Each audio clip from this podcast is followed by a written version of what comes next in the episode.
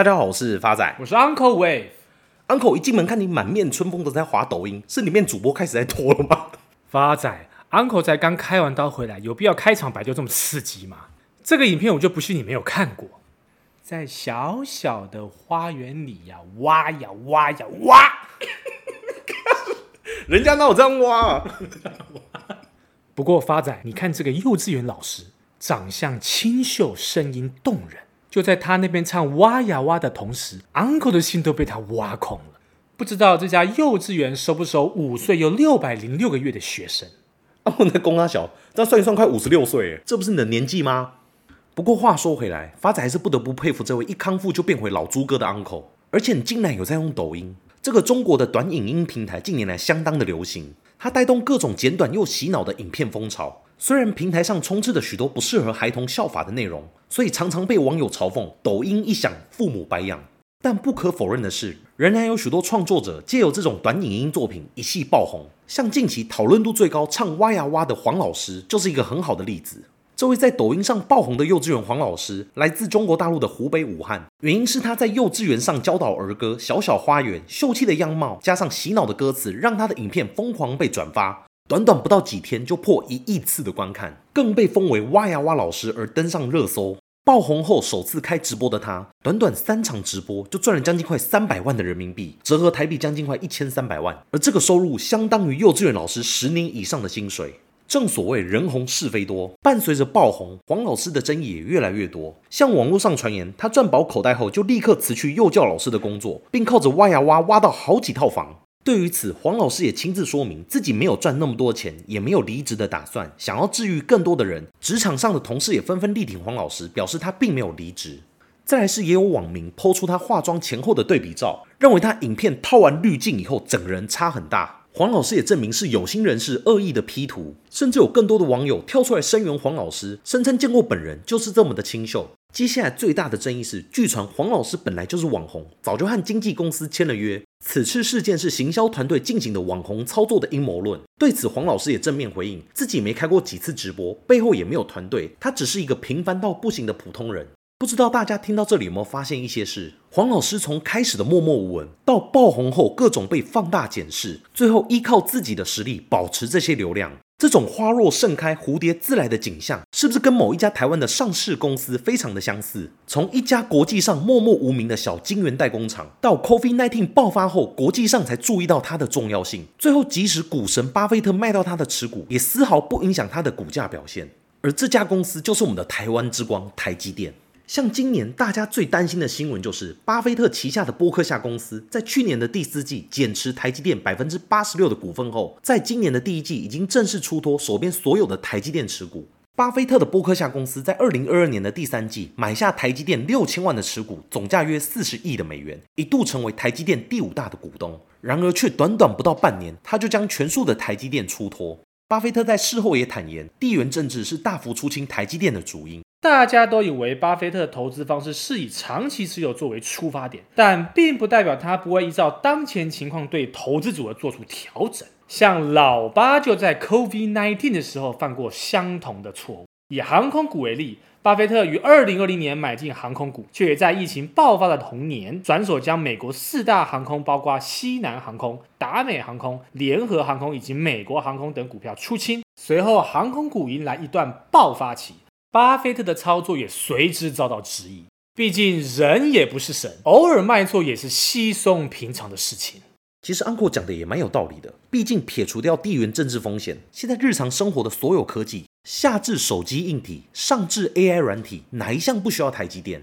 国际的市场研调机构对于投资台积电抱持相当乐观的态度。伴随着全球半导体用量的增加，以及台积电持续性的全球扩张，华尔街已经预估全球的晶片需求将会于二零二四年暴增，甚至进一步认为，台积电在全球半导体裁员之际，二零二三年仍然招募超过六千名以上的员工，凸显了其在全球特别的地位。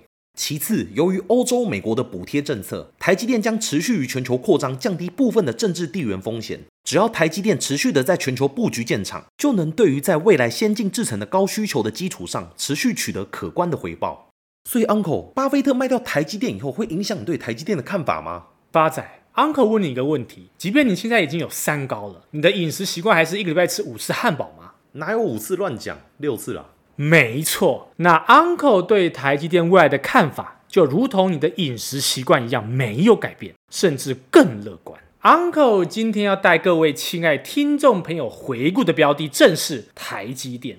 根据财讯报道，今年台积电技术论坛上揭露了两纳米后的发展路径图。特殊制程和先进封装将扮演非常重要的角色。未来几年，半导体新的一波大成长即将出现。今年下半年，台积电将开始使用三纳米制程为苹果制造晶片，接下来的两纳米制程也将在二零二五年推出。但随着半导体的技术越来越逼近物理上的极限，台积电如何还能继续维持高成长？财讯报道指出，对台积电的长期投资者来说，这是另一个挑战。过去，半导体产业每隔一段时间生产同样数量电晶体的成本就会下降一半，但近几年来，半导体设备越来越贵，每片晶圆的售价却不断升高。台积电总裁魏哲家明示，虽然台积电努力降低成本，但乌克兰战争让台积电花比原本高六到七倍的价格才能买到生产晶圆用的奶气。然而，根据台积电的估算，二零三零年时，全球半导体产值将达到一兆美元，这个数字非常惊人。因为根据美国半导体产业协会估计，二零二二年时，全球半导体产业规模为五千七百四十一亿美元，一指未来七年半导体产业还会再成长逾七成。台积电预期未来需求最大的是高性能预算，其次是行动通讯。不过这两种应用的占比和现在差不多，分别为四成和三成。但车用晶片的占比将翻扬一倍，占市场需求的十五个 percent。互联网也将占有市场的十个 percent 的需求。在这次大会中，台积电也揭露了二奈米之后的发展路径。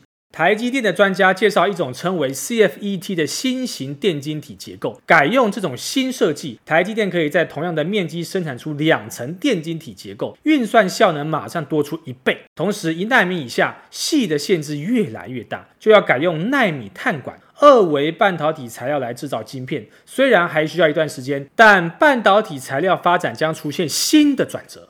近期，辉达公布第一季数据中心晶片营收高达四十二点八亿美元，超越英特尔的三十七点一八亿美元。资深半导体产业评论家陆行之预估，辉达第二季数据中心晶片营收渴望突破六十亿美元。将独霸数据中心晶片及人工智慧绘图处理器市场。辉达预估第二季营收可望达一百一十亿美元，展望大幅优于市场预期的七十一点七七亿美元。陆巡之也分析，主要受惠全球仿 ChatGPT 的 AI 聊天机器人对伺服器的投资，带动辉达产品的热卖。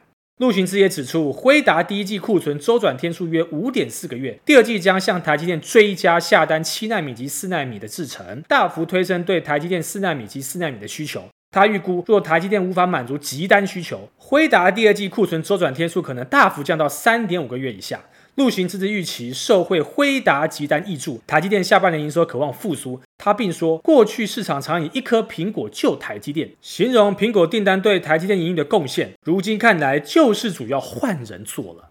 美银近期也表示，台积电是生成式人工智慧的主要受益者，股价行情也偏多反映了辉达强劲的业绩表现。辉达第二季营收预测达一百一十亿美元，反映人工智慧前景正向展望，显示台积电下半年营运以及需求市况有乐观的空间。同时，台积电未来由人工智慧商机带动的结构性成长更有明显的机会。目前台积电的估值为二零二四年预测本益比十三倍，历史区间为十到二十六倍。预计随着即将到来的周期复苏和人工智慧商机挹注，台积电的估值将有提升的空间。台积电是全球领先的先进制造和先进封装供应商，为辉达等全球所有主要 GPU 及加速公司的首选供应商。美银估计，辉达目前为台积电的贡献营收约十个 percent，在辉达掌握更多人工智慧商机的表现下，这个比例未来有望持续的增加。因此，美国银行也重申维持对台积电六百七十元的目标价为买入评级。